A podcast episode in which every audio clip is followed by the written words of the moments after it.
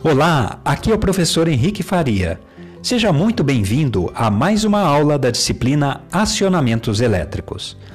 O acionamento de máquinas e equipamentos por motores elétricos é um tema dos mais relevantes nas instalações industriais. Como vimos nas aulas anteriores, a maioria das aplicações com potência inferior a 500 cavalos utiliza motores de indução em corrente alternada a aula de hoje terá como tema o projeto e a construção de acionamentos elétricos para motores de indução.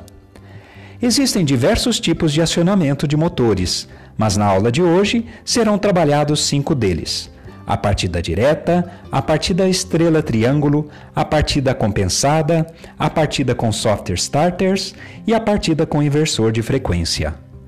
Através da metodologia de experimento de laboratório e a aprendizagem baseada em problemas, a classe será dividida em cinco grupos.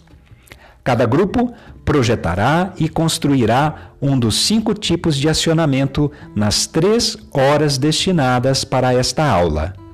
As equipes poderão consultar os referenciais teóricos da disciplina e contar com a orientação do professor.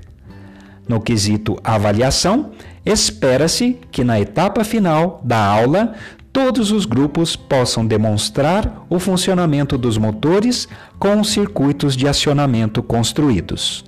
Além disso, na próxima aula, todos os grupos deverão entregar um relatório do experimento. Mãos à obra e um ótimo trabalho para as equipes.